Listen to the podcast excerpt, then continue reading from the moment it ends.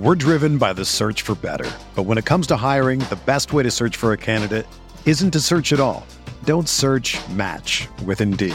Indeed is your matching and hiring platform with over 350 million global monthly visitors, according to Indeed data, and a matching engine that helps you find quality candidates fast. Ditch the busy work. Use Indeed for scheduling, screening, and messaging so you can connect with candidates faster. Leveraging over 140 million qualifications and preferences every day, Indeed's matching engine is constantly learning from your preferences, so the more you use Indeed, the better it gets. Join more than 3.5 million businesses worldwide that use Indeed to hire great talent fast. And listeners of this show will get a $75 sponsored job credit to get your jobs more visibility at Indeed.com slash BlueWire. Just go to Indeed.com slash BlueWire right now and support our show by saying that you heard about Indeed on this podcast. That's Indeed.com slash BlueWire. Terms and conditions apply. Need to hire? You need Indeed. It is Sunday night. Must be time to talk some baseball. We'll be right at you with the next coming up next on the RotoWire Fantasy Baseball Podcast.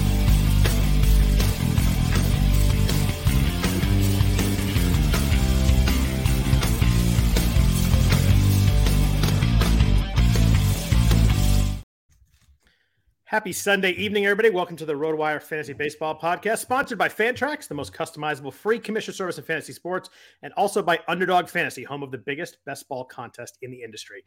Yeah, I'm, it is Sunday night. I'm Scott Joseph, joined as always on Sundays by uh, Jeff Erickson. Uh, Jeff, one of these weeks, uh, once we get games going, I'm going to not butcher the opening uh, blurb before we do the intro. Yeah, and I'll try to do the same later on in the week when I as I get two bites of that apple. I was like, whenever we have games on, like I can always come up with something like that just happened in the day. And here yeah. I'm like, oh, what can I say funny really fast? And I just mess it up, and it's uh, it happens. But uh, how are you this uh, this Sunday evening? What is it, February 19th? There. Great. I feel like I'm scrambling to get caught up on everything. I, you know, don't. It's not for bad reasons. It's good. I, I had FSGA during the week, the FSGA FSGA conference in oh, Vegas. Nice. How was that? Good. Good. Good. Really fun. And then, uh, but a whirlwind because then I had to hustle back Friday morning. I missed a couple sessions on Friday because that, but it's only because I had Joe Sheehan and uh, my friend Jason Gray, uh, who used to be on the ESPN. Now he's a scout with the Rays, uh, and our friend Dave Donovan, uh, who is not in the industry but is super great, awesome guy. Uh, and we did our annual golf weekend, so very good times, including around at Oak Quarry yesterday, which is my favorite track in Southern California, at least among those publicly available. Did Jason let you know who's going to get the most saves for the Rays this year? Uh, he did not. I did not. I know. I, I know not to ask him anything. I'm kidding. I and the only reason yeah. I ask is I know you don't ask him. So uh, yeah, but I, I am buying in on uh, Pete Fairbanks. In fact, did uh, we start as a, as a pitcher or as a closer with a lot of saves? A closer with a plurality of saves at least, and I think that has value. This is in the FSGA league that I did uh, uh, that we started on Thursday at the FSGA conference. It was a live slow draft. Uh, if that makes any sense. We got through 12 rounds in two and a half hours, and then we're doing the Are people just like chatting and screwing around, or why does it take so long? A little bit of that. Um, you know, two hour. I mean, a two minute a two minute clock, and they can extend the clock if need be. Um, I'll, tw- I'll, I'll retweet the uh, board after the show, and uh, yeah, because we'll start back up on doing like slow draft picks to finish out the draft however, finish out half the active roster and then the reserves, but still. Uh, and it's like some people that I think haven't drafted yet and are still uh, learning the player pool or learning RT Sports' uh, draft system. You know, you know there's, there's, some growing pains always involved there. Plus, drinks are served. Uh, Matt right. Deutsch from Better Network is there. He, you know, they Matt Deutsch used to be the Sirius XM Fantasy yeah. Uh, program director. Now he started his own streaming network. Uh, and so he was doing interviews, so we'd get up and like talk about our picks and things like that. So yeah, that'll that'll slow it down a little bit. A little bit there, but it, you know, honestly, it's fine. It knowing it's a February draft, it's a it's fifty buck entry fee, so it's or it, it's not completely casual, but it's mostly casual. I feel like I'm lower on Fairbanks than everybody. Everybody seems to love Fairbanks except for me. Do you do you think he became a, a different pitcher in his 24 innings last year? Is there something you think that he changed? Because was only 24 innings last year, and I don't love the 2019, 2020, 2021 stuff. Um, but obviously, he was awesome last year. But it was only 24 innings. Do you think he changed something, or you just think he found he flipped a switch? Because uh, he walked a lot of guys before that. Yeah, I mean, I do think he got better control, so I think Yeah, that, was- that's a part of it. The walk I rate think- dropped. You never see walk rates drop like that. So they might he must have changed something, obviously. Well, not only that, but the Rays paid him. Yeah. That's the other thing. And honestly, I mean, no, I, I hate to appeal to too much authority here, but the Rays aren't a dumb team. Um, if they're going to pay a, a relief pitcher, chances are they believe he's for real at the very least. Um, know, they make mistakes like anybody else. He could get hurt. That's still Right. a possibility. Uh, but yeah, I mean, he, he walked three guys in those 24 innings. It wasn't just that he improved, it was, was- massively improved. Three walks in 24 innings is from 11 percent to three and a half percent, which is just a jump you don't see very often. Yeah. Uh, in those 24 games, he picked up eight saves. I'm not going to extrapolate and say he gets 24 or something, but at the same time, I think I did project him for 21. Um, I think he's going to be he's going to be a hot name in March. I think he's going to move up. I don't and, and I think his ADP is going to be pretty irrelevant when we do main event drafts. I think he's going to go way higher than ADP. I think he goes in the top 10 rounds. I was to say I think he goes before we take a break and uh, take that ten minute break. I think Fairbanks will be off the board in all those drafts. I agree. So I want to do. Uh, last week we did. Um, I'm gonna mess up. We did early starting pitchers and late hitters. I want to flip that a little bit, but I don't want to do early hitters because everybody does early hitters. I kind of everybody knows all those hitters. I want to do Mhm. mid round hitters. I picked a lot of younger guys. I think really interesting. You know, there's only so much you can say about someone like DJ LeMahieu or something like that. I picked a lot of younger guys that I think are interesting from an ADP angle. So I'm gonna do uh, hitters in the ADP range, kind of 150 to two- 150 to 250 somewhere in there, kind of the mid rounds, I think are very important rounds. And then we're gonna Okay. talk, we're talking later pitchers. So pitchers in the second half of the draft. So pick 225 and after. Um, so Okay. I, I got a bunch of names in there. But first, a few news and notes. So we have uh, pitchers and or hitters and catchers, uh, pitchers and catchers. I'm losing it. Uh, reporting to spring training this week. Uh, we actually got some a couple pieces of real news. Um, Lance McCullers is probably the most concerning. Uh, they didn't say exactly what's going on with him, but temporary shutdown from throwing is never what you want to hear from a guy who's had many, many issues uh, in the past. Yeah. Uh, it's the forearm again. Uh, he only threw 47 innings last year in the regular season, eight starts, 28 starts the year before that. But then, in- in- you know, so he had two full seasons, 2020 and 2020. Keep in mind, we only played 60 games in 20, Yep. 2020. So he, but he made 11 starts in those, uh, but only 55 innings. He didn't throw a ton of innings. Uh, you know, I, yeah, you, you naturally think you have to kind of knock him down. I've got him projected for 21 starts now, 119 innings. So That's I- a- that's after this news. Yes, Okay. I, I downgraded him a little bit there, and I bumped up Hunter Brown, uh, who is they might go six man anyhow, but he's the guy that certainly benefits the most if there's you know he if, if McCullers is out, you know it's it's going to be Hunter Brown that gets a little bit is going to get the step up. I may have a few too many innings for him right now. I may have to adjust that a little bit, but um, I have him for 24 starts and 30 outings total. So, uh, and he's a guy who is already getting a little bit of buzz on our in fantasy baseball Twitter. I mean, Yeah. for good reason. He's really good, or at least he has been really good lately. He's the guy whose mechanics look exactly like Verlander, right? yeah, Okay. I, I want to make sure I was thinking of the right guy. Yeah, he was. Uh, he was. Uh, he was fun when he came up last year. Obviously, pitched really well, but obviously he made what he made two starts and seven appearances overall. But uh, yeah, it's uh, it's not fair that the Astros maybe lose him to injury and they have someone like Hunter Brown just to slide in there. yeah. Um, that, that, that it is, and they probably have like two or three other guys behind him. Knowing uh, for all we know. There's a Uh, reason. There's a reason good teams are good. Yeah, exactly, exactly. Uh, the other one was uh, was Jacob Degrom, and I don't think this is maybe quite as much of a big deal, but it is Jacob Degrom, so people will obviously react. He has a tightness in his side. He did actually resume workouts today. Apparently, he looked really good in his workouts today. Of course, he did, uh, but not expected to pitch week one of spring training. Um, I don't really think this moves the needle very much as of yet. You know, it's uh, spring training's long. He's always someone that uh, you know it could happen any pitch, but uh, I don't know. I, I wasn't as worried about this as some, some people were. If he's pitching in spring training in week two, I think it. You know, he, he goes to the same place of super risky but uh, super high upside.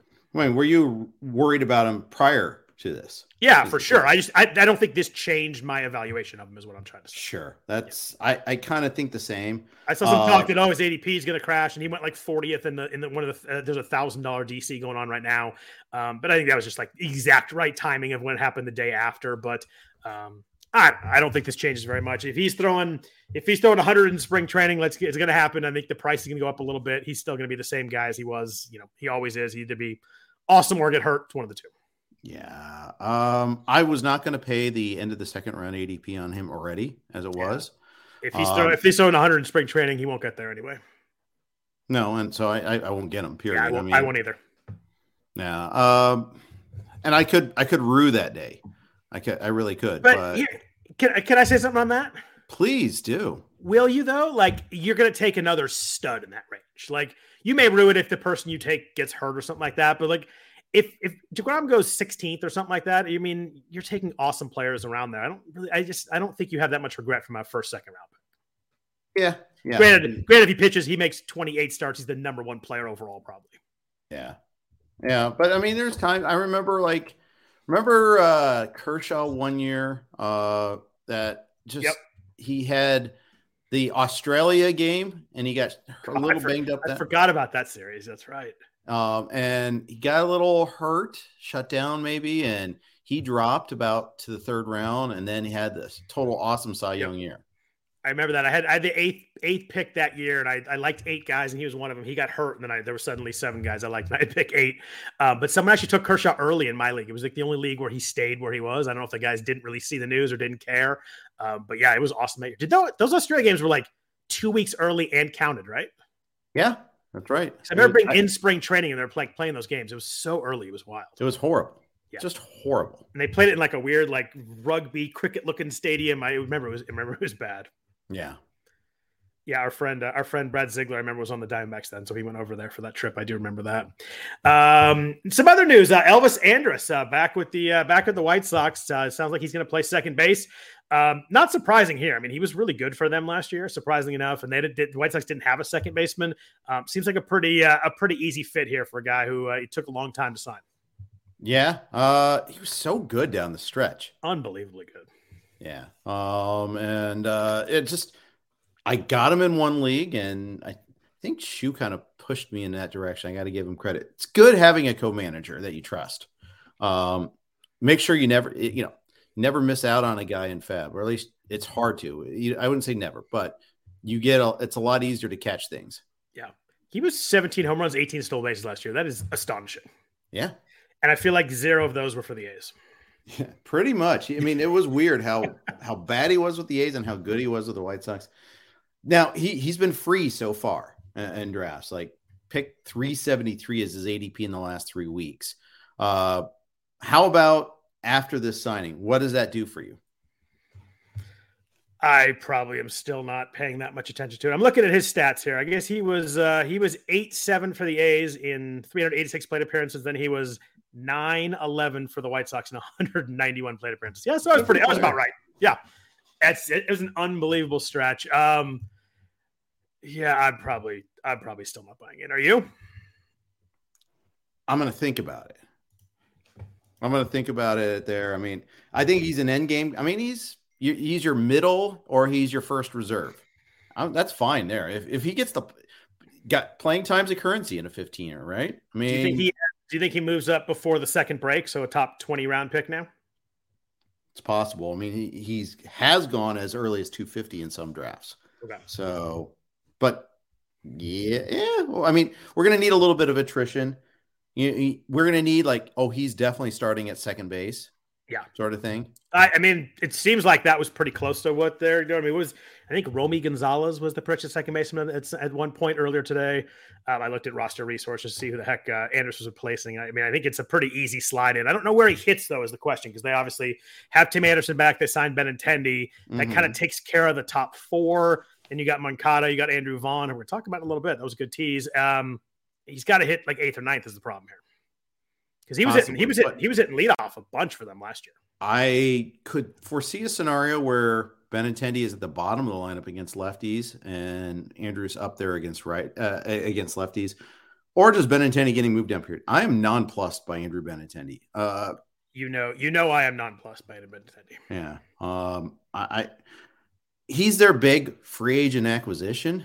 Yeah. Signed him for like a four year deal, and I just like the Yankees trading for him last year. I, I kind of I, what am I missing here? I mean, he's an on base guy, kind of, but he, no power behind it. He doesn't have a good arm, so it's not like defense is a huge calling card for him either. Uh, I mean, yeah, I guess he hit he hit 304 last year, but that was a huge BABIP year and still five home runs and on 520 plate appearances. I just uh, I don't see it. I guess the, your point about on bases is fair, although the year before he had a 324 on base. So Mm-hmm. Not even that is reliable. Yeah. Yeah, you're kind of you're kind of is where that comes into play. I am. I just think he's just a guy. I, I was surprised how much he signed for myself. Yeah. Yeah, you're right. I guess against lefties, you could move Andrus up and he could hit uh, first or second there. That's uh, it, it's uh, it's wild, but uh, yeah, they, they need a second baseman.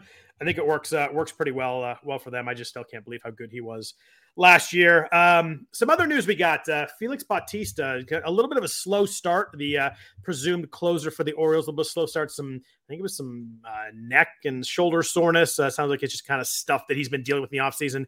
Um, they had a note today expected to be in games ready, game ready by mid March. So by the time we do some of the bigger drafts, drafts in Vegas, main event drafts, we should know that he's maybe had two or three outings. I think that as long as he had two or three or four outings before we draft, he probably goes pretty close back to where he was. I get, I have a feeling it's not backed by anything, but this is the type of, oh, he'll probably be ready by mid March and he's back by mid May sort Ooh, of type of thing. Mid, you know, mid May would be not be good. Well, you it's, know what I'm saying. Weird. It's, it's, weird it, that this soreness didn't go away in the offseason, though, right? Right. And it, yeah, this sort of thing lingers. And yeah, he'll throw in a couple games and it's going to be fine. There'll be no setbacks. Everything's great. Um, it's two different things too. It's knee and arm fatigue. Oh, and, knee and arm. There you go. I, said neck and arm. Yeah, knee and arm. Sorry. Yeah, oh, I didn't even hear that you said next. So yeah, I could you could have just let yourself go on that one there. No, I would never. Or no one would have called would, you out. I that. would never do that, Jeff. No, no, never, never. Uh, it does quell my interest a little bit at at, at prices. I mean, uh, the thing is, you're spending that much on a closer, you can't have doubt. I know it's a long season, but I guarantee you know if you're te- you're spending a top 100 pick on a closer, you want him to be ready to go for the start of the season. You want to be sure that you know they're not going to mess around and say, "Oh, we're going to ease him in a little bit," or you know, we're gonna we're gonna monitor his workload or something like that. The reason you take a closer there is to eliminate that doubt because you don't want to deal with it. His uh, exactly. uh, his ADP last three weeks is 65. There's obviously there's a there's a max pick of 136 now, probably the day of the the news. So mm-hmm. yeah, I mean not only top 100, but pretty far inside the top 100. I imagine that'll fall back a little bit, but uh, you know I think that what his two or three outings look like if he has them before before later drafts in March uh, will affect that price a lot. But yeah, I'm with you. I uh, it, it definitely makes me a little worried about saying his name in the fifth round. That's for darn sure.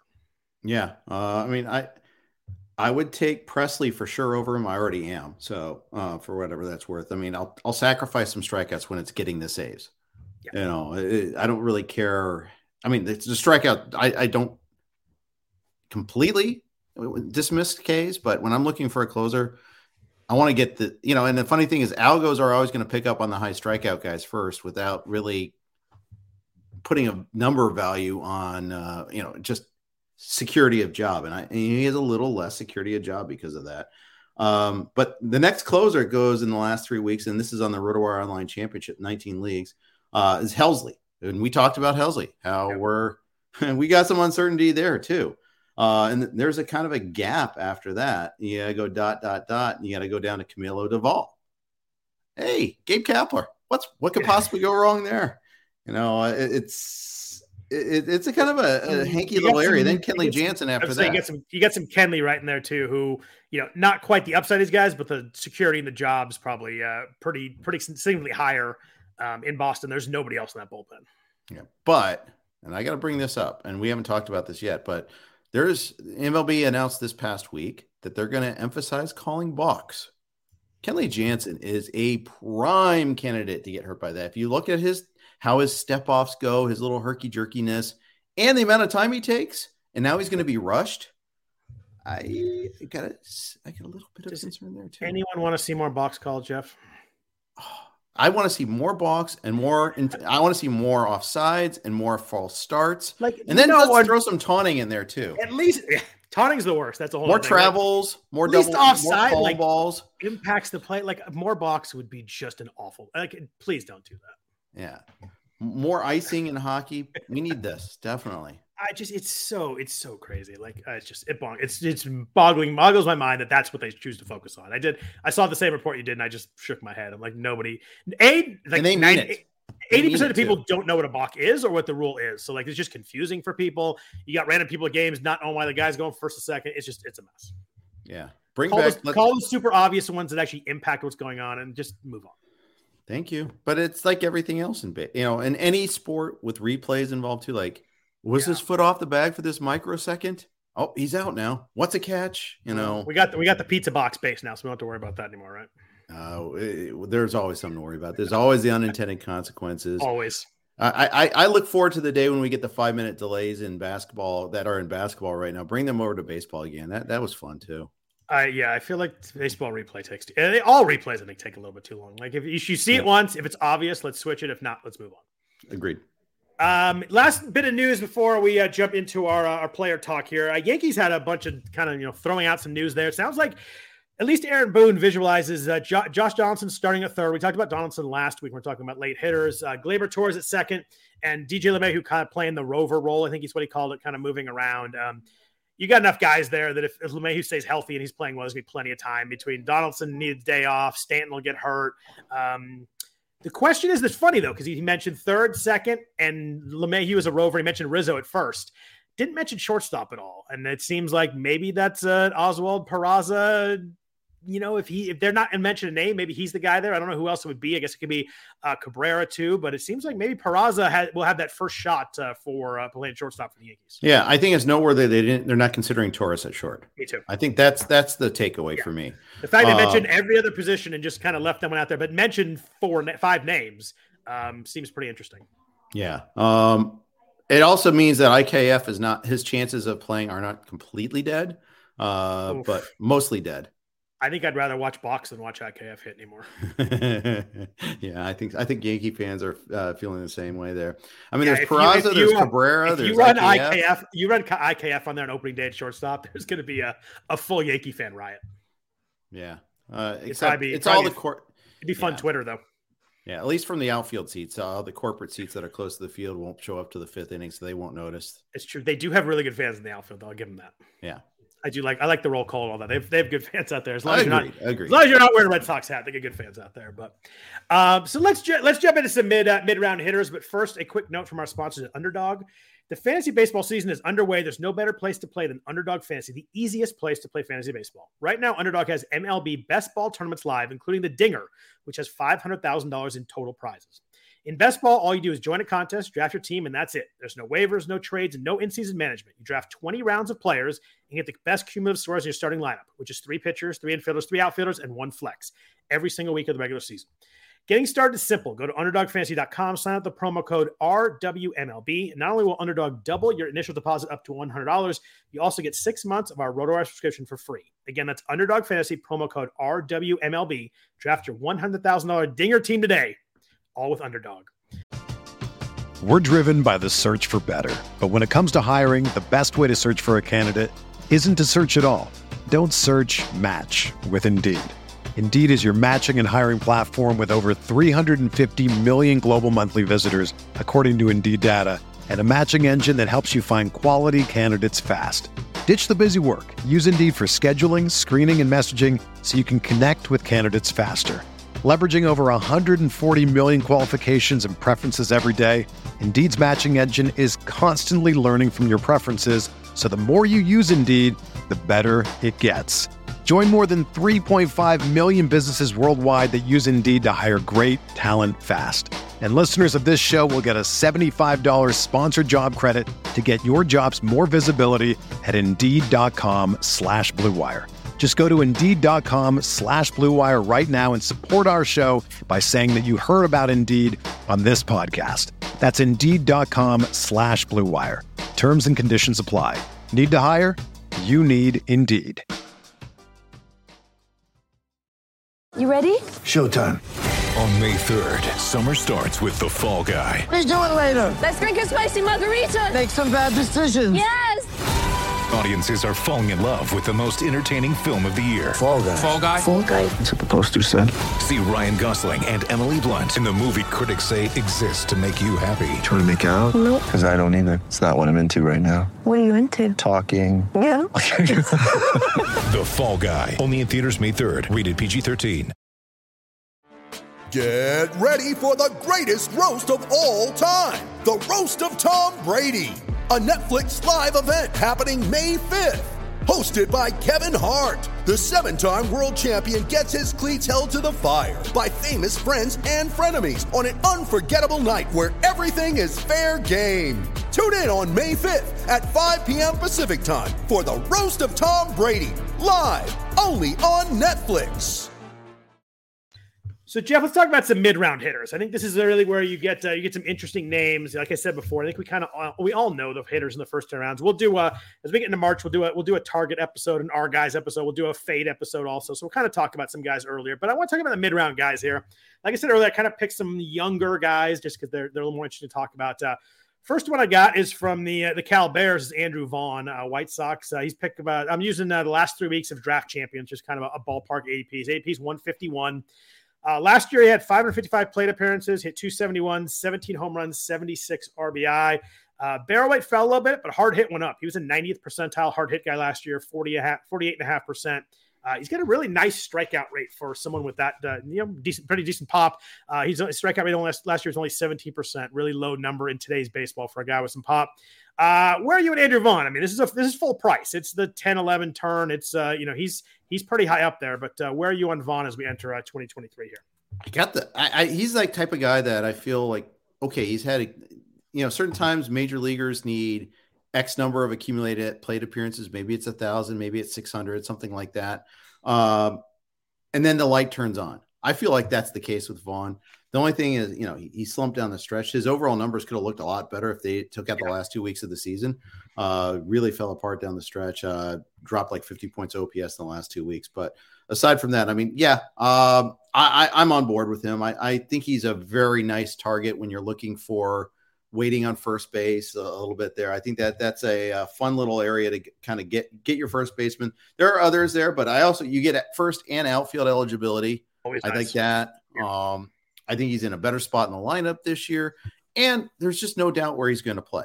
He is at first base, period. Jose Abreu is gone. Yep. Vaughn moves up a spot in the order, too. Let's don't forget about that. I think that helps too. And Tony La Russa is gone. I yep. honestly, I think that's a huge thing for him.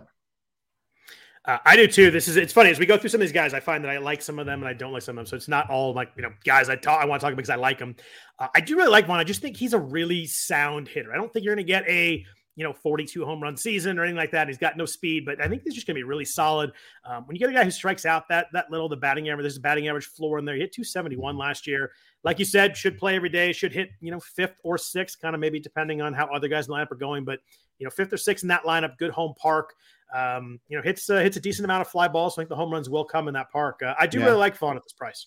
I do too. Um, I like, yeah, I, I think I will have some and he might even creep up a little bit, but I'm not. I'm okay with that too. Uh, yeah. But although as as pitchers creep up a little bit too, some of these hitters kind of usually tend to stay the same, even the ones that are the people like. Yeah, I think we talked. Uh, maybe it was with Fred. I just I thought I might have done it with you. Cron, Walker, and Andrew Vaughn are kind of in grouped together. I think actually I did it with Fred because we were doing kind of a one v one, except in this case we did one v one v one um, on like like players in like draft spots. So you know you you get uh, if you miss out like some of the top tier first basemen, you're getting around around round nine. Um, let me ask you this question: C.J. Cron, Christian Walker, Andrew Vaughn. Who do you have? Uh, my answer would be I, I kind of like this range getting one of these guys. Um, I would go Cron third. I go Walker and Vaughn pretty close. It depends on what I needed. If I needed a a little more pop, I'd probably go Walker. If I need a little more batting, batting average, I would go I'd go Vaughn. But I do like those two guys a little more than Cron. I just like the fact they strike out less, maybe give you a little more batting average floor and maybe although, less ballpark although, dependent too. Yeah, and you know, Coors probably helps the helps the batting average also. But uh, yeah, I think it's a really good little pocket of three guys here. If you do uh, run out, you know, don't get a first baseman early. This is a good range where you you want to make sure that uh, if you don't have one, maybe it's a good time to focus and get one because those are three pretty good options at the price. Yeah, for sure. All guys hit the ball hard. Um, you know, uh, and Vaughn doesn't Vaughn doesn't strike out very much. Walker actually doesn't strike out a ton either. As for as uh, as much batting average struggles as he's uh, he's had, uh, still under twenty percent strikeout rate last year. I was surprised by the number. Yeah, yeah. Uh, I think there's some positive growth there. Yeah, we've been we've been Christian Walker fans on this podcast, so I think that uh, you know he's had uh, he had the, the a rough batting average here at 242, but you know 36 94, uh, you know, and backed up by all the hard hit metrics. I, uh, I I like all these guys too. Yeah. Next guy I want to talk about uh, ADP is about 170. Uh, third baseman in Pittsburgh, Ke'Bryan Hayes, who uh, you know had some prospect hype, then came up and hit really well that uh, that first uh, little cup of coffee he had in the majors. Uh, hard hit rate was actually good, but he just hit so many ground balls. They just didn't hit a lot of home runs. Doesn't get a lot of barrels. His barrel rate's under four percent. Twenty eight percent fly ball rate just kills the power. Explains why you know hits the ball hard, but not a lot of barrels. Um, he had 20 stolen bases last year, though. So kind of that really propped up his value. Only seven home runs and 41 RBI, which really hurt from a corner position. I guess my question for you is do you think the stolen bases remain? Do you think 20 is a, a spot he can get to? Obviously, we've got the, the new rules, maybe help him a little bit. But uh, what are you doing at this uh, this price? His ADP is about 170. I'd like to say that that's exactly how I feel about Ke'Bryan Hayes. Yeah, I'd like to say that there there's I should I should hope for some growth here. It's just so little power though. Yeah. Uh, and year over year, little power. It's not like it was just a weird down power year last year. It's like you would have to get a second baseman with power and not speed and pair him with Hayes. Yeah. To get this catch up on the speed. I understand third base is thin, so I get the appeal of like getting something that someone that does anything pretty good in this range. But give me Matt Chapman over Hayes, uh, who and Chapman goes just only a little bit ahead of him. Uh, Chapman's at you know ADP in the last three weeks, at least in RotoWire Online Championship leagues, is 162 and Hayes is 167. I mean, that's I'm going to take Chapman every time there. Um, I if you scroll, there is a gap after that among third base eligible guys though, so that's you go all the way down to Alec Bohm at 196. Right. So that's a gap. Um, I, I guess the whole thing is if you don't want to go in that if if you don't want to miss a third baseman, go down to the Bohm range, prioritize it. Make sure you get the one that you want instead of taking the last in this tier. I mean, otherwise, then you're like speculating on Jordan Walker or you're going farther down Josh Rojas, and you can see it's definitely a, a, a drop in quality. Matt Chapman had the 10th highest hard hit rate in baseball last year. Yeah, and I, I love the you know the park change should help him as much as anyone fly ball hitter, hard hit rates high. They moved the left center in, although that made the fences taller in the process. But nonetheless, I, I, I think he's a target for me this year. I just the, if he could just cut the strikeouts a little bit, he just the, the he could actually cut in the last three years. He got from thirty five percent to thirty two percent down to twenty seven half percent. If he cut that at all, I mean that batting average just kill, has killed in the last three years. But he cuts it all. The amount of hard contact he has, just put the ball in play. Like he just yeah. There's it's it's right there. He just like needs to fix one little thing. You know, a few more line drives, a few less fly balls, a little less strikeouts. He could just he could pop so so nicely too. Well, not only that, but then like the defensive alignment rules might help him a little bit too. So batting average doesn't hurt as much. I I think it I yeah it, it's going to help every single batter, but just I think I'm more positively inclined towards Chapman. Certainly, I would take him before Hayes. Um, I, I would unless I'm just dying for stolen bases at yeah. this point. We're going to talk about someone that might fix those stolen bases in a few minutes, though. So hold on. Okay, um, that's a tease. You like that? Uh, yeah. Next up in Atlanta, uh, Vaughn Grissom has been the uh, a lot of chatter in this offseason. Like a lot of people are like, are they really going to start him at short? Is he going to sign somebody? Obviously, Dansby Swanson left. Uh, Grissom had his debut last year in the majors 156 plate appearances, five home runs, five stolen bases, hit 291. Uh, hard hits pretty blah, barrel rates pretty blah. Uh, the K rate uh, has been really good in the minors, jumped up in the majors to 22%, but you think that you know it's a first time around kind of thing. Mm-hmm. Um, where do you where do you follow Grissom? Because 170 feels a little bit high to me for what I saw. I mean, he had 20 seven stolen bases in the minors last year. So I guess you're paying for the speed here. He's not super fast, 59th percentile sprint speed. Uh, my question is, do you really think they, they buy him at shortstop full time? And where does he hit? Because I think it might be ninth to start. I think that's possible. I saw some some discussion on him on in fantasy Twitter about uh and I, I love how I'm just generic it genericizing. It was a, it was a wild week in fantasy Twitter this week. Fantasy baseball Twitter finally got going this week. Yeah, it did. Uh, but some chatter about him maybe starting the year in the minors, but I, I I don't see it, Scott. I, who, who, does it, Orlando Arcia play shortstop then? I mean, no, I guess I was, I was asking you who, and I, I, guess that's the answer. I'm looking at Arcia, Adrian, uh, Adrianza, or Hechavarria. Yeah, I don't think so. Um, I, I think unless think Grissom he'd just have to look horrible in spring, right? That's exactly what I was yeah. just about to say. Yeah, yeah. It, it, he would have to completely flop to be sent down, in my opinion. Yeah. Uh, they they kind of cleared the runway, didn't they? I mean, by letting Dansby walk and – I don't think they aggressively tried to keep Dansby. So Yeah, I mean, Yeah. Grissom hit Correct me if I'm wrong. If you're listening and you're a Braves fan, and you like you're you're you're you know otherwise, but I I don't think they really tried hard to keep Dansby. Yeah, and I think that um it, it didn't sure didn't seem like it. I just think that and we talked about maybe he tanks in spring, but I think you have to tank in spring and then probably tank in April also. Like I think that he did enough last year, both in the minors and majors, that I think they give him a shot. No, I mean, if he sucks all through April, and he's hitting 195, sure, maybe something different. But I I think at least the first month, and I think as long as he's fine, I just they, they don't have anybody that uh, is really pushing him. I just don't think. Yeah, um, that's right. Uh, but yeah, I, I don't even know who's out there like a veteran wise to go address. I mean, you know, there's El- nobody El- out there. Elvis Andrus. Not anymore. Not anymore. Yeah. And two hours ago, that might have been the answer. But uh, yeah. Um, in Cincinnati land, uh, Jonathan India won. He won the rookie of the year two years ago, right? Yes, he did. Um, down year last year, uh, 249, 10 home runs, three stolen bases, and 431 plate appearances. Hard hit rate crashed. It was really bad. He was down to 28%. He was fifth percentile in hard hit rate last year. Uh, I guess my question for you, you're the Reds guy. Um, I don't think he was ever healthy last year uh, first of all, but uh, he was 21 12 in 2021. So it was really good. Plays in a great home ballpark. Uh, where are you at Jonathan India as a Reds fan and a fantasy person these days? I, I as a Reds fan, I, I I'm I hope he turns it around. I probably won't be on my watch. Um, I need although his, his I think his ADP's almost dropped in the last three weeks. I'm seeing like uh his in on the online championship, his early his min pick is 172. He's got a tight range, tight. As uh Tuco Salamanca would say, tight, tight, tight. Um, he, he's at was that? 172 to t- You Troy Tulowitzki would say that? Who'd you say? uh, Breaking Bad. You've seen Breaking Bad. Come on. I, it's a long story, but I've only, I only got four episodes in. My wife was pregnant. She quit because once the bathtub fell through with the acid. So we never got through Okay, you that. barely because he was in season one, so that's interesting.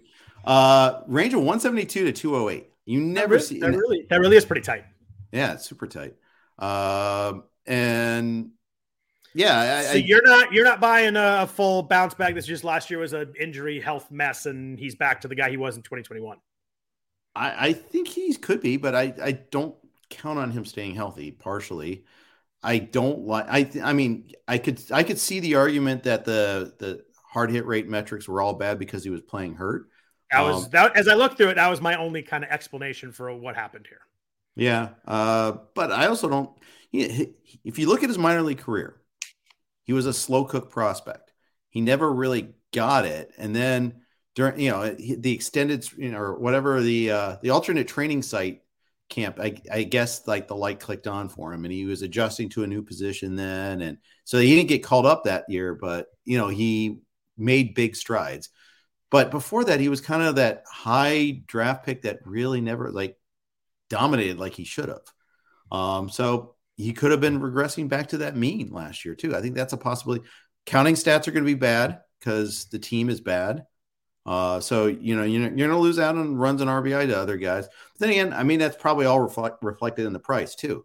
Um, It's kind of like an, an efficient market. Uh, there's a lot of second basemen in this range too. So often I've been like, if you give me give them to me at 200, sure I'll take it. But I, I could take Brandon Drury just the same. I could take Cronenworth just the same. Um, I like I like India better than Luis Arraez. While I continue to scroll down, I like him better than Josh Rojas. Ketel Marte, actually, I'm kind of intrigued by a little bit way down there at uh, 214. Point is, there's a lot of second basemen. I'm not going to make a priority to, to identify him and jump this price a little bit, but if he's the one that falls, sure, I'll take him. Perfect. That's uh, as a as a Reds fan, that's good to get your your input on that one. Uh, let's jump into the catcher market for a second. Uh, Danny Jansen's an interesting guy to talk about. His ADP is about 182. Mhm. Um, hit 260 last year, only 248 plate appearances. He was hitting well, then he got hurt, then he came back, and it was rough. And then, uh, but huge hard hit numbers. And you could you you kind of have seen his name get buzzed about on you know fantasy baseball Twitter. We mentioned that a couple times. But uh, 46 and a half percent hard hit rate, 13 percent barrel rate last year. Dropped his K rate under 18 percent. So a lot of really good numbers. Here's a situation where this is not a discount. This is pick 182. You're drafting really good players around here, and he's got. Uh, I do like the profile, but you've got Alejandro Kirk who's going to catch some. Will also also DH, but they signed Brandon Belt, who's going to probably you know DH a bunch also, especially against righties. You know, Vlad's obviously going to play at all times. Uh, how do you feel about Jansen in terms of the, the playing time, the player, and, the, and, the, and this price at 182? I like him. I uh, I kept him, I think, in XFL, or at least I went out and got him in XFL way back in November. Uh, the Varsho trade is good Yeah, because for sure. Not going to catch. Uh, so this this opens up more playing time because that's one less catcher. They traded away a catcher, obviously, in that one. Uh, so this That is team that's Gabriel, Gabriel, Gabriel Moreno. Yes, correct. Yeah. Thank you for identifying that. So I think Jansen plays a good goodly amount because Alejandro Kirk's going to DH a lot too. Yeah. Uh, and Jansen can play. Remember, Jansen was the it Toronto prospect at one point in time. He's finally seems like he's gotten it a little bit more. I think he's a solid player. Not gonna. I, I think he's in that whole like could become the next Sean Murphy type of player. That's uh, that's. I mean, I would certainly take that at the price. I just, I mean, you look at his numbers; he can hit the ball hard. There's no doubt about that. And I think the the, the not dropping his K rate four percent is a really nice uh, thing. You know, boost that batting average up because he's not fast, not going to have a huge BABIP. He hit 223 in 20, 2021, but you cut those strikeouts, you keep it in the ball hard is why he, you see you look up and he hit 260 last year. Yeah. Uh, next on my list is a guy that I thought I was going to be very in on. Took a closer look at it, and I am I am not so in on. Is Oscar Gonzalez with the Guardians? Uh, ADP is uh, about one uh, one ninety to one ninety five. Uh, pretty decent uh, rookie campaign last year. 296, 11 home runs, forty three RBI in three hundred eighty two plate appearances. Um, K rate uh, was a bit worse, a bit worse in the majors, but still really good at nineteen point six percent. Um, I actually think Oscar Gonzalez has an approach problem, and if I look at it and see it, I think teams are going to figure him out a little bit. Um, he had a really he was a he was first percentile in chase rate last year. Yeah. He First. will swing the bat. There's He no had a- doubt about it. His chase rate was 46.5% last year. The average MLB average is uh, 28.5%. Like he was 20% higher um, and never walks. So like he feels like a guy to me that just is going to is, is swinging. He's he's getting his hacks off. I just think pitchers are going to figure that out. And he feels to me like a guy that is going to struggle early. He, it- the pitchers are going to adjust. He's going to have to adjust back, and it's a, it's always a game, especially with young guys. Um, I think I'm out, out in Gonzalez's price and kind of surprised me because I liked him last year. Um, I liked what I saw when I watched him play, but uh, as I looked a little deeper, um, I think he's going to struggle. I think the batting average is going to be an issue. He hit 296 last year. I would go way, way under on that. Okay, I can see it. Um, I'm, I'm actually kind of kind of like him, but you're right. He doesn't make like Kwan like contact either. So if you're going to swing that much, you've got to be probably at 15% K rate. K, uh, you know, uh, in you know, 19.6% uh, last year, and if he gets found out a little bit more, yeah, I could see that being a problem. So yeah. I might, I might be that might be a player I need to adjust a little downward a little bit there. I was uh, I was surprised by it, but you know, it's why I enjoy uh, enjoy doing this. I enjoy looking Yeah. at players and looking into it. I was uh, he was someone that I when I looked at the price and I put him on the on the spreadsheet. I'm like, that's gonna be someone I'm gonna like. Uh, I don't uh, I don't love his approach. I think he's gonna have I think he's gonna struggle this year. Yeah, you might be right about that. A guy that uh, I also think uh, might struggle is interesting. I want to hear your thought on this because it's a huge prospect. Is Riley Greene in Detroit? Um, last year uh, he played had 418 plate appearances, hit 253, uh, no pop at all. He had uh, five home runs and he only had one stolen base too. Uh, solid hard hit rate 45%, barrel rate 9.3%. So those pretty good numbers right there.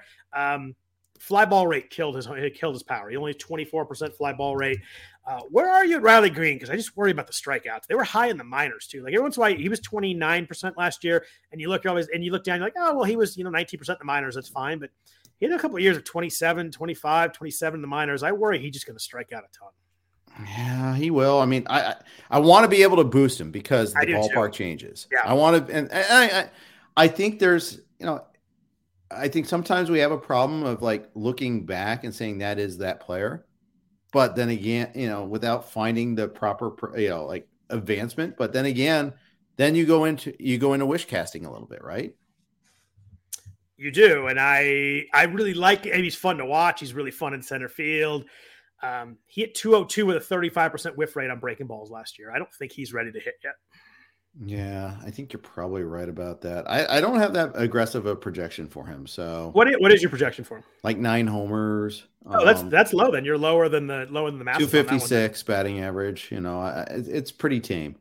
I, I Someone, need someone in the chat asked about Gavin Lux. I promise he is uh, on the list tonight, so he's coming up in a little bit here. okay. Um, yeah, you're. I mean, you look at like Steamers at 13 home runs. The BAT X is 13. So yeah, you're. But nine to thirteen, really? I mean, does it matter? The No, I'm saying you're number? not. Uh, you're you're in the same range. You're definitely not. Uh, definitely not optimistic on him for sure. Mhm. But if he hits 255 with 12 home runs and steals five, like he can't play that, right?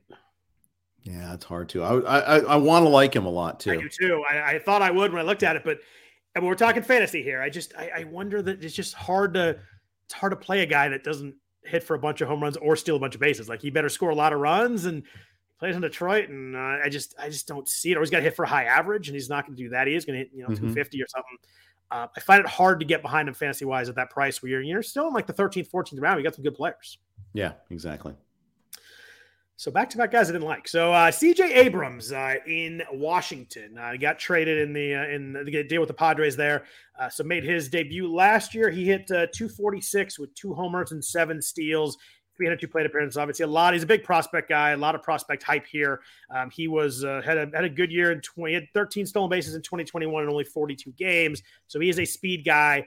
Um, he's fast. 91st percentile uh, sprint speed. Um, he appears to be the starting shortstop in Washington. There are some, if you look at roster resource, they have him hitting second right now. So that's something that becomes interesting. Um, I don't know if he's ready to hit in the majors either. He kind of falls in this so. range here. I just, I don't think he's quite ready to, to hit enough for me. Yeah, you, you, you, this is the hater portion of the show. I apologize. I, when you get young guys, you're gonna get some guys we like. We had the beginning, but there's uh, there's a stretch here of guys that don't really love. Abrams is going to play. I think you know, and guys that play a lot, they're young. They they could get it, and they could advance past what their stats have said in the past. But he's not showing any signs of it. He didn't have any homers with the Nationals. He had six stolen bases with them in 44 games. Okay, great. One walk, 23 Ks, and that's in uh, 163 plate appearances. That's a problem. yeah, what 1.7 percent walk rate is a problem. Yeah. And I know we don't play in OBP leagues, but that matters when teams are evaluating. I mean, there he could go back down to the minors. I mean, he, he probably won't, but you know, just and he was only 21 last year. Yeah, I would. I don't even know if I'd go with the probably won't. Yeah. I kind of feel like he's got a, triple a AAA stretch in his in his future. Yeah. I, I think he needs he may need that. He may he may need Again, the confidence. And may, maybe the team just they figure he's 22. We we're not going anywhere. Let's play him and get uh, get a lot of season. That's very possible. Um, he is fast. He could steal you know 20 25 bags, and that's gonna that's gonna help. But again, we're talking about a range. His ADP is 214. There are a lot of good players in these ranges, and I just I don't see myself clicking his name in this range. I haven't yet. Um, 214 is pretty high for someone like that. Yeah, I need him around 300 before I I'm going to get him there, I think. And I think he's too sexy of a name to get to 300 too. Agreed.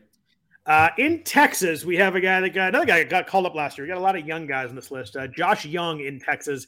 Uh, it was a rough debut, but it was a, it was a quick debut. He only had 102 plate appearances, hit 204, uh, struck out uh, 38% of the time. That was a huge issue. But he's a guy we talked about. Uh, I think it was Riley Greene. earlier. We talked about you know the minor league st- strikeout rates were high. Also, Jung's were not. He had uh, you look at uh, single A, double A, triple A. You know, low Mhm. 20s, high teens. So maybe this was a first time around uh, stretch here. A, a barrel rate over 10%. So he did barrel up some balls. Um, swinging strike rate is high in the minors, but the strikeout rate wasn't. Uh, where are you on, on Josh Jung in Texas? Looks like he has a job and should play. Hit, hit the bottom half of the lineup, but should play. I, I, the K's are super scary, but at the same time, yeah, like you alluded, was in the minors. The hard hit rate is impressive. The other thing is too, it's just like I felt he was rushed when he got called up. I was like, I was really surprised the Rangers even gave him a look, uh, given how, you know they, they were talking at one point, oh, out for the year with these shoulder and foot injuries, and then oh, okay, he's back, and we're gonna call him up even. And I think they were doing that for this this year in mind. He took his lumps last year. 42, you know, he had a 42% hit hard hit rate. I mean, that's at, at AAA. So, yeah, I I think I'll have some of Jung. I mean, I understand he could go Joey Gallo on us, uh, but Yep.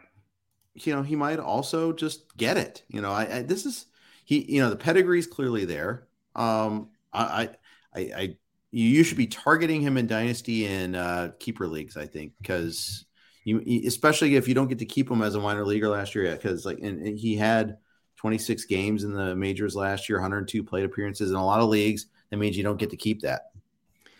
And he's a little different for me than Abrams because he's 25. I think they're going to leave him up and let him hit. I mean, you look at you look at 2021 in the minors. I mean, he hit 19 home runs and what is that? I'm doing the math really fast in my head. Uh, 78 games. Like that's a Mhm. crazy power. He's got clearly shown the power. He's shown that. Um, and you just, uh, I, I'm a, I was, I, I jumped into this thinking, I'm like, oh, it's a 38% strike rate. I'm like, oh, I'm just going to pass on this and move on. And um, I think I'm a little interested in, in this than I am the, the three guys before him. Yeah. A few more hitters I want to talk about, uh, but uh, first a note from our sponsors at Fantrax. Fantrax is the most customizable fantasy platform in the industry, offering the greatest fantasy experience for all kinds of baseball leagues, whether it be dynasty, keeper, redraft, and best ball leagues. Are you coming from another service? Fantrax makes that easy as well, as you can import any of your current leagues and customize as needed. Fantrax offers the most in-depth player pool in the industry, including minor league players. Need to customize a commissioner service for fantasy league? Fantrax offers more customization than any other platform, from scoring system to FAAB to head-to-head scheduling, all kinds of different various categories you can play. Fantrax offers custom custom solutions for all that and more, and it's all free. Sign up for free today. Enter to win an official MLB signed jersey from Vladimir Guerrero Jr. Simply go to fantrax.com slash rotowire and sign up today. That's Fantrax, F-A-N-T-R-A-X dot com slash rotowire. Fantrax, the home of fantasy sports.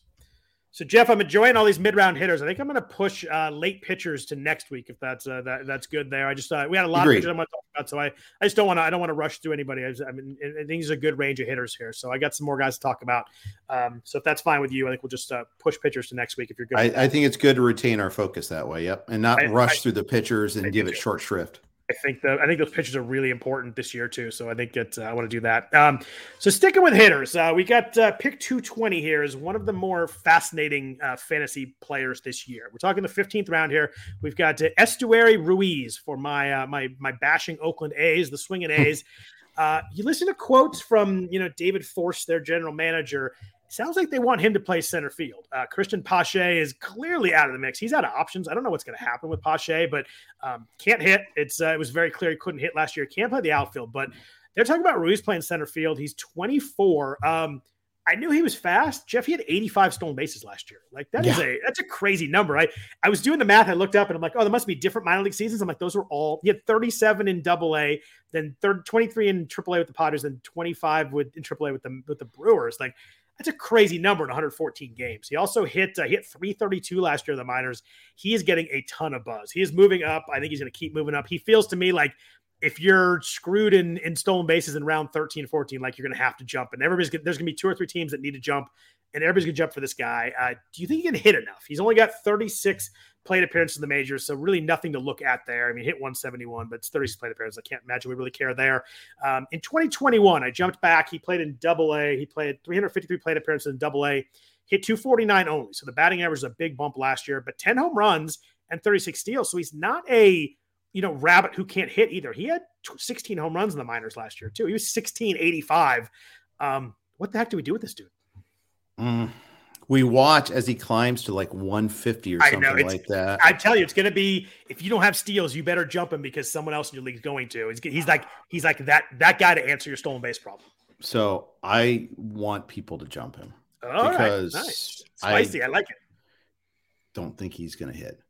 Okay. Uh, I feel like you know. I understand the batting averages were high last year. He- he- El Paso, he walked beautiful la- place to He hit. walked last year too, which is great for a guy that runs.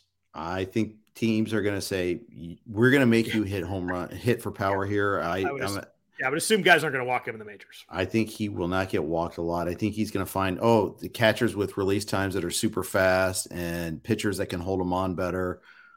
I've got him projected for 18 stolen bases. So Wow, well, Okay. that's I- I, mean that that's low. it is, and I, I might bump him up playing time a little bit more, but I, I don't I, I'm not saying I'm not saying you're wrong. I'm just saying if you look at projections like that, you're you're on the lower end for sure. I am. I am. Um, because I, I think he's Billy Hamilton. I think he's something in that range. Maybe he's got more pop, pop than I'm giving So him credit. Billy for. Hamilton didn't probably didn't hit six home runs his whole life, right? Uh, I think I wonder what he did in the minors. I think he showed some. I got to look this up now.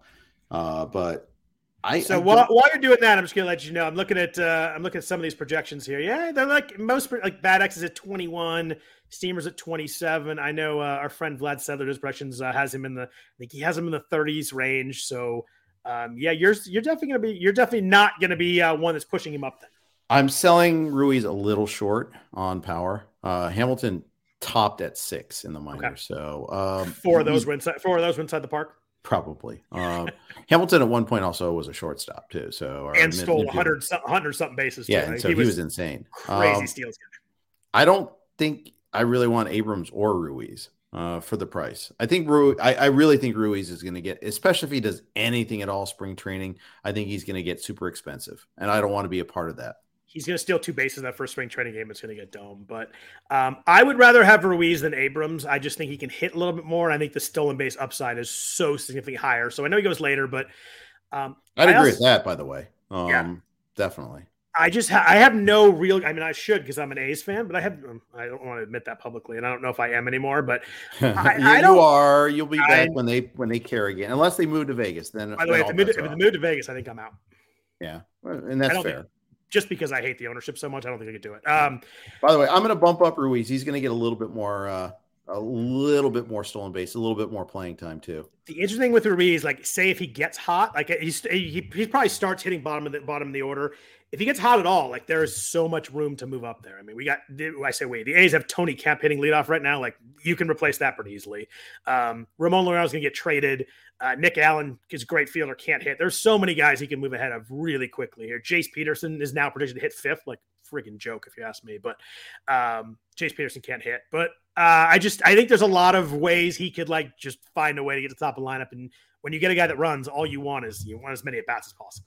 Correct. Uh, so I did He's, bump a, up a, Ruiz fast, he's a 22. fascinating guy. Fascinating guy this year. I'm giving him 22 stolen bases now for what it's worth. And a little bit more playing time to go with that. I think I was a little light on that, but I, I'm not giving him 500 plate appearances.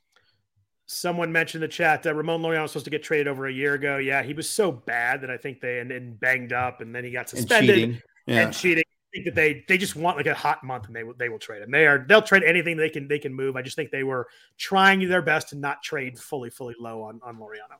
Yeah, yeah. I just the history of like the you know Anthony Gialdi, uh, you know, made a good point. You know, starting pitching and small bases get pumped up in the Yep. mains is true.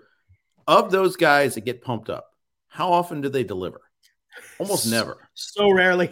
on the I stolen base side Yeah. I- I'll say it because I know you don't want to you don't want to troll me on it, but Delino DeShields the prime example there. We've mean, all had that version of a player. Though. There was a there was a couple of Billy Hamilton years where he went insane. There was the theory that you just draft Billy Hamilton, don't draft any other steal, any of those steals the rest of the way. Um, Who's the Arizona guy that was such a bad hitter? Uh, Tony Womack? No, that's all right. No, no, more recent than that. Uh, Uh, uh, Tike Redman? That's Pittsburgh. Um, that's a good question. I don't know. I thought it was Arizona, but um, I know it was the type of guy who Uh, got I- called I- up and then had like four stolen bases in a game and is on everybody's bench. I know. Uh, I I you're, I think I think it is Arizona. You're, you're right. I just can't think of what his name Oh, is. it's gonna bug me. I'm gonna have to try to figure this out backward, back ass. How long ago? How long are we talking? Like We're like five years ago. Like yeah, recent. Um, I'll be on. Yeah, let's keep talking. I'll find it, and because it's Yeah. gonna bother me, and you know, I know the dozens of listeners that care about this are gonna. I'm overstating the case. It's not even that. Jarrod Jarrod Dyson. No, but that's the type Oh. of player. No, there's Tim, another Tim, guy. Tim Locastro. No, That's two wasn't Arizona guys who had 50 stolen bases in 2019. Yeah, I understand. I understand that, but it's not him. Um, he, but he was he got that push, and we're like, oh yeah, and then he's like out of the out of baseball now. I mean, it was that it was like super fast. Might it might not be. uh All right, I'm I will find it. I will does- find you. It does happen. It does happen pretty fast. You're right. Those are the those are the guys that get pushed up. I think, like I said before, you're just going to get situations where people are going to need steals, and you're like, oh, if I don't take him now, someone else is going to grab him, and it just uh, it gets it gets really tough really fast there. So he's a he's one of the more interesting guys. I think his his ADP is going to be all over the place as people as people figure that out. Yeah, it is. I don't Um, think I don't think it was the Diamondbacks by the way because I went back a few years and I don't see anybody. Yeah, I think you're right about that. So I'm gonna start like 2000. I thought I had it with Jarrod Dyson. Mallex Smith. Ah, He you know, he was Seattle, right? he was Seattle. He he was with a couple of teams, I thought. But I oh, picked him. was up. I picked him up that year. He went crazy, and then next year he went way up. That's a that's Tampa a really, Bay before that, uh, and then it broke in with really Atlanta. that's a That's 2020, and he hasn't been in the major since then. So that's how quickly it can go. 40 that. steals in 2018, 46 in 2019, and then uh, two his rest of his career. Yep. That's a good. That's a good So, good good comment right there. I like that. Yeah. So you can get you can get if you get it right, you get lightning in a bottle, you get those 40 stolen bases. It's huge, but I But he's round just- 15 right now, and I think your point is the probably the most important here. He's gonna be like round 10 or 11. Yeah, and if he is, and I'm I'm out. If I if he's at 15, okay, maybe then I'll take a look at, at taking Esteury Ruiz.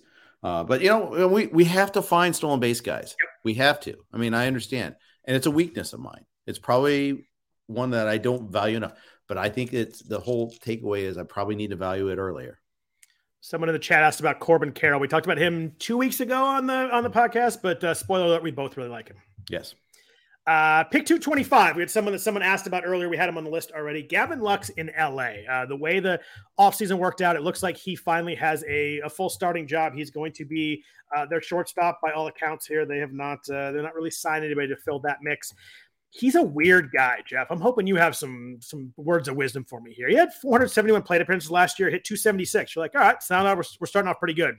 Six home runs, seven stolen bases, hard hit rate under 40%.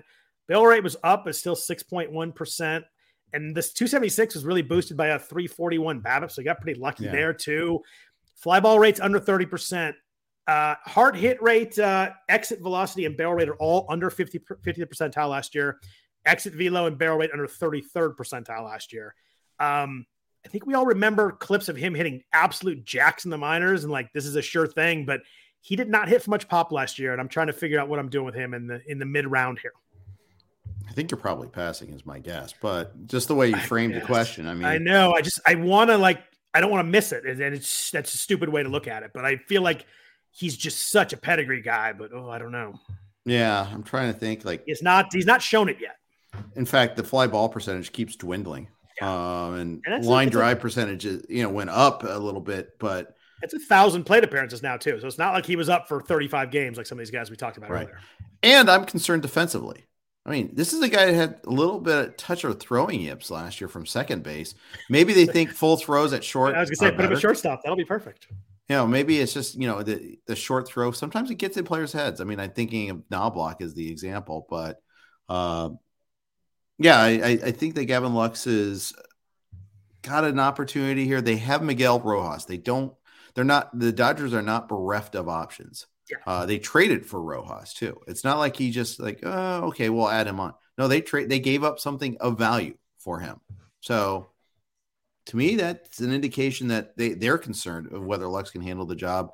And late innings, you might see Rojas in there more at shortstop, and Lux will either go to the bench or go, uh, you know, shift positions. But they they've never really been able to fully buy into to Gavin Lux. They always kind of move him around. He doesn't play ev- all the time.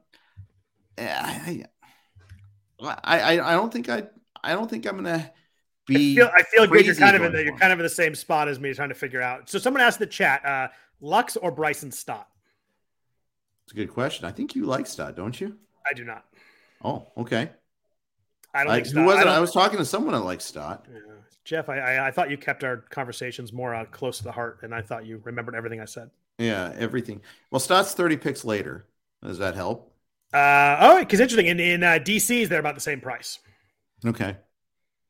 Um, I uh, I just I mean, you talking about guys doing with the ball hard. Stott had a four percent barrel rate last year. Mm. Um, I think they're kind of fall in the same same boat. I just think Hashtag uh, neither. Yeah, it might be hashtag neither. I think I'd go Lux if I had to pick between the two, though. Fair enough. I mean, both are good lineups, though. Both are Yeah. teams that should score a lot of runs. Both are both are pedigree guys. Both are pretty big prospects. Um, you know, other Lux was an elite prospect. Um, I think I probably buy in the pedigree a teeny bit more, where I think maybe maybe it's coming, but uh, it, it's hard. I, I have to. It's a leap of faith because it's it's he hasn't shown it yet in a thousand plate appearances at all. I think the analysis of Lux would be so much different if he wasn't didn't come into the game as an elite prospect. I think that's a very a very good point and something that at some point it goes away because he's not that guy, right? I just Nick Nick Senzel's on line three. did did he wheel did he wheelchair up? Uh, sorry, I shouldn't do that to your own team, but that's all right. it's okay. I, I I've had many an A's joke at your expense. You have, and so have I, but they, they suck. Um, three more guys before we jump out of here, real quick. Uh, another young guy, Triston Case is Casis or Cassis? Help me out. Uh huh. Triston Cassis in Boston. Uh, he was uh, he was up for a little bit last year. Hit uh, did not do much. I think he was only like 95 plate appearances, but in the minors, uh, 273, 11 home runs, 317 plate appearances. Did have five home runs in the majors when he got called up in only 95 plate appearances. Uh, Boston seems pretty committed to this guy. There's a lot of quotes from Alex Cora that he's our first baseman. We know he can hit. It's just a matter of getting him comfortable and letting him hit. He lost 20 pounds in the offseason. Of course, we got best shape of your life going on here. Um, I like that uh, he was not he's not a strikeout guy in the minors. He was 24% when he got called up, and again, 95 plate appearances, but he was in the he was 21% in AAA in 2022. He was a little bit less than that the year before in 2021 across AA and AAA. Um, so maybe that helps with the batting average a little bit. He's a massive walk guy, like a huge, huge walk guy. He was 14.5% in AAA last year, is like in the over above that in, in, in 2021. So he's going to get on base. That helps him stay in the lineup. Uh, where are you in Casas? Uh, ADP looks like it's about uh, 236. Yeah, um, I'm I'm okay get taking some chances there. You know he's gonna play. Yeah. Right. It's huge. Yeah. So he, he's a take and rake sort of guy.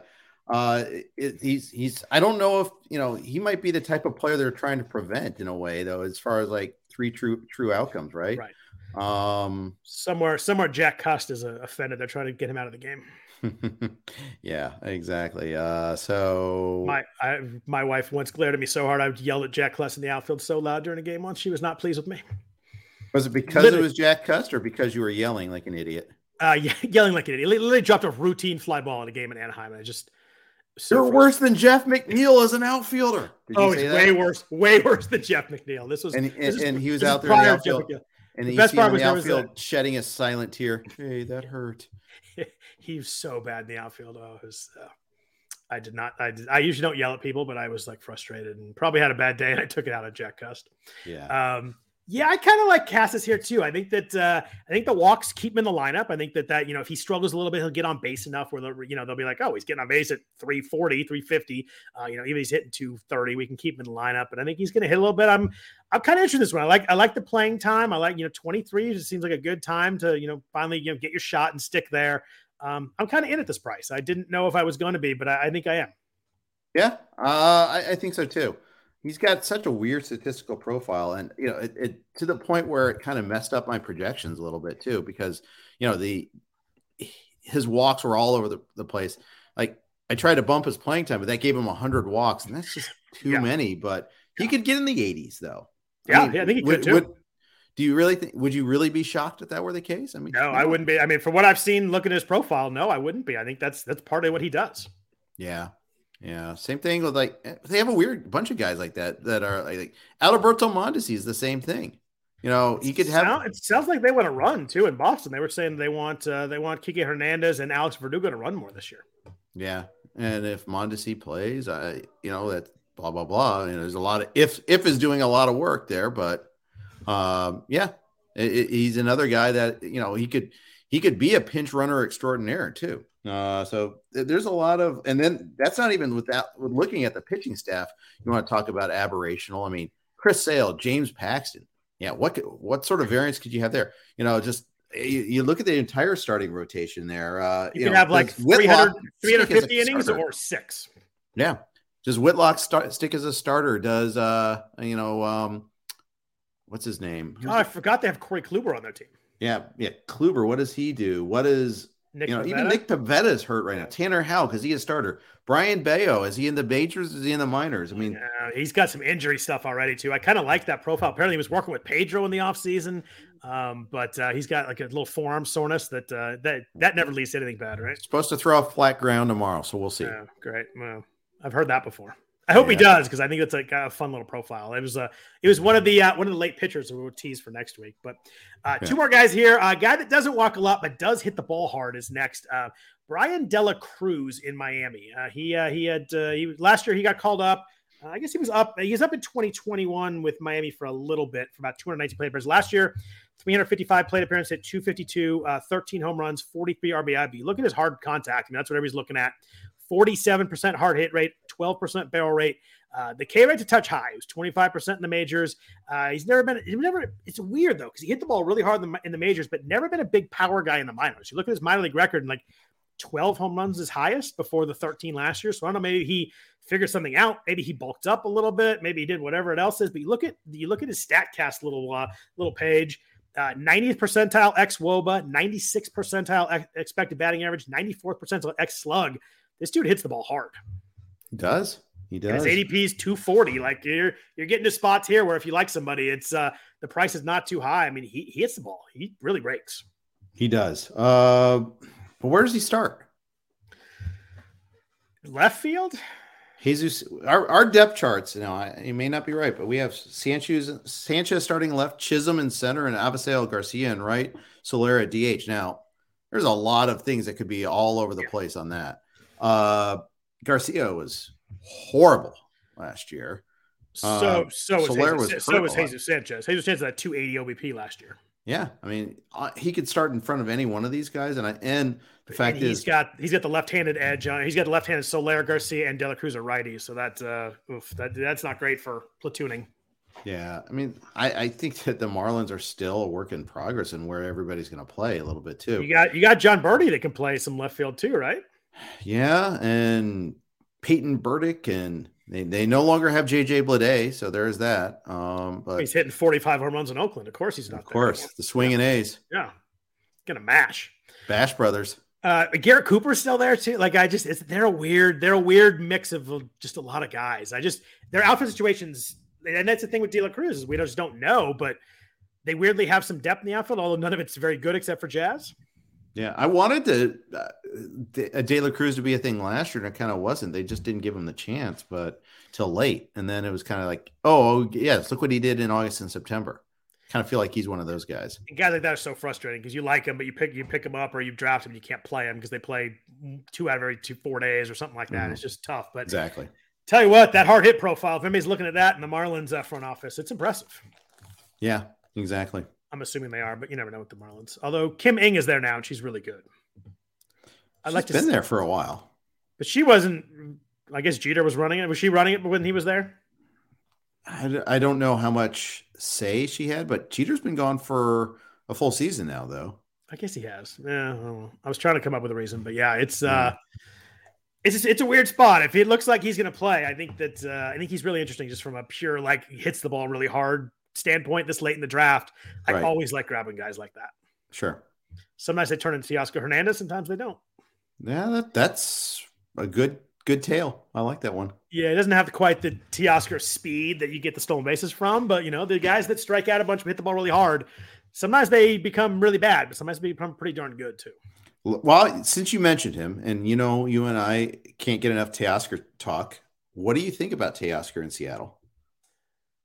I'm I'm so I, I like I so for I just love I love the profile. I mean, he, last year he smoked the ball. I know it was it was Yeah. not great, but 53% hard hit rate, 15% rail rate. I'm just so scared by the Jesse Winker experience that I just I'm a little wary, but I think I'm uh, I think I'm back in at the discounted price on Teo. What's the They're different like- players, though. they're I mean, very different. You can't and you can't let one guy like there's plenty of guys that hit in Seattle. Um, but ADP 75 it was like 30 last year. I think I'm fully back in. Yeah, I think maybe I'm I'm in too. I, I am scared about the ballpark a little bit, but he is right-handed. He's fast. He, you know, so we're, there's you don't have that as a winker problem. And uh, there, there's a lot of after the fact or even during the fact, but kind of quietly that Winker had an attitude issue, wasn't working hard to get back, and all that. I don't. I've never heard of some a similar thing for Teoscar. Teoscar was hurt some of the beginning of the year last year, so I, I think I, I could have some Teoscar. He swing he swings and misses a ton. There's going to be a lot of strikeouts, but I just like the fact that all the hard hit metrics are exactly the same as they were when he was awesome. Yep. Last guy I want to ask you about, you mentioned him actually earlier we were talking about uh, Danny Jansen, but Gabriel Gabriel Moreno got traded from Toronto to Arizona. ADP is 250 uh, in uh, in the minors last year. He did hit uh, hit 315, not a lot of pop. He had three home runs, he had seven stolen bases and 267 plate appearances. Didn't do much in the main majors, but only had uh, 73 plate appearances. Did hit 319. Uh, nice K rate though. He struck out. Uh, he didn't strike out all in the majors, but it was uh, you know look at more at bats. You look at uh, AAA. He had a 70 percent strikeout rate. He was lower in A and Double A. I really like taking a shot on the talent here. I mean, this is a pedigree guy. This is someone that does not strike out. I love that with the catcher. Yeah. You just you build that batting average floor in. My concern is I read some stories and it's like, oh well, we have Carson Kelly. We're going to be able to ease Moreno in, and that freaks me out a little bit. They always say that with young players, though. Right? Like they can't really like if he's doing well, they can't really let Carson Kelly block him, right? Right. Well, the question is, what if Kelly starts off well? You know that that's the, That's the that's, the, problem. issue. And he does uh, he does have some weird streaky moments where Carson Kelly looks good for like three weeks. But my God, they traded away Dalton Varsho for him. Yeah. I, I, I think that's got to be a controlling factor. You would think you trade away probably their best player last year, right? Yeah, uh, and I understand it wasn't just I'm- for if- him. It was also missing- Lourdes Gurriel, if I'm missing someone. But yeah, probably their best, I guess, Christian Walker. But like, probably their best overall player. You're right. They trade him. And I just read these quotes and like ease him but you're right. They, maybe they're just saying that to take the pressure off him in spring. But Mhm. uh, at 250, I really like this profile. Is like if you just missed catcher and you want to get him as your catcher one, or if you want to, you know, you took one early and you want to double up here and not wait for your, not wait too late. I think this is kind of the spot where if you're going to get someone that still is pretty good, you know, otherwise at the past this point, you're probably punting a little bit. We'll talk about late catchers here at some point, but Yeah. um, I like taking a bet on the talent at this price. I usually uh, don't get a catcher in here, but uh, this is one that you know we had some guys earlier I thought I'd be out or in on, and I was out on. This is one that I didn't think I'd have much interest in, but I just I think I'm good betting on the talent here at the price. yeah, I am too. Um, and I, I think the playing time will come. You're gonna have to be patient though. Yeah. It- it- especially the Which is- Diamondbacks are gonna have to be patient. We Which is because frustrating to deal with as a fantasy player as, for a catcher. It's just like it, you can't like sit them on the bench because you don't want three catchers, but you got to be. You're right. You have to be patient because whoever you pick up is not going to be any good anyway. yeah, Uh, are you in on the price? What? Uh, how do you feel about him? I, I am. I think I already have gotten him. I think in the twelves. The you know I you know the I've got a uh, I've got a draft coming up tomorrow. I'm in LABR uh mixed uh, LABR league. Uh, You- but I uh, not assume- tomorrow. I assume- Tuesday. I assume Tuesday, online. You're not like flying to New York for this, right? No, uh, it, it, I should say like real time. It's not like in person live, but Is there a New York LABR weekend still? It's that's LABR is Florida. Tout Wars Oh, is New York, Oh, okay. Oh, I got you. and Oh, I'll, I will be going to, to New York for during the, the the baseball HQ Florida first pitch thing, right? Correct. Gotcha. Correct. Uh, but yeah, so Tuesday night, instead of uh, our usual podcast, Fred and I are going to live draft. Uh, we're going to stream live stream during their draft, and Joe Sheehan's going to join us. Oh, nice. He's also in the league, so and who knows, maybe others. Do you know what too. your uh, your draft slot is yet? I do. I'm eighth. Fred is first, and Joe is thirteenth. So Oh, perfect. Fred's Fred's. Oh, I thought you and Fred were splitting a team. Oh, that'd be that'll be fun because you guys are different parts of the draft. So that way, if someone's Yeah. picking or something, you could the other person could talk. That's uh, that works out pretty well. exactly. Oh, nice. That'd be fun. I might have to tune in for that. Yeah, good. I mean, I hope you listen, do. I listen to you guys normally. I I I, uh, I don't know Fred personally, but I really like him on all the all the podcasts. He comes across really well. He's really good at that. He is. You guys need to meet. He's an guys get along. unbelievable player too. Every league I've ever been with him is like, oh well, Fred's in this league. This is gonna be freaking hard. He's a really good player. and he's an unbelievably nice guy too. Oh, see, I, I don't know personally, but I, uh, I you have a good uh, judge of character, so I will believe you on that one. All right, good. Yay. Well, I want to thank everybody for listening. There's a lot of a lot of comments, a lot of questions in the chat. We also really like that. It's also really it's always always really fun when that's going on. Uh, sorry we didn't get to pictures, but uh, we'll just save that for next week. We'll do pictures and we'll do something else next week. I just want to rush through that because there, there, there's some important pictures down there, and that's uh, kind of where you get some gems. So I want to thank everybody for listening. I want to thank uh, Fantrax and Underdog for their sponsorship of the podcast. If you want to follow Jeff on Twitter, he's at Jeff underscore Erickson. I am at Scott Jenstad. Other than that, uh, we'll be back back at you next Sunday night. Hope everybody has a really good week, and we'll be uh, we'll talk to you then. Take care.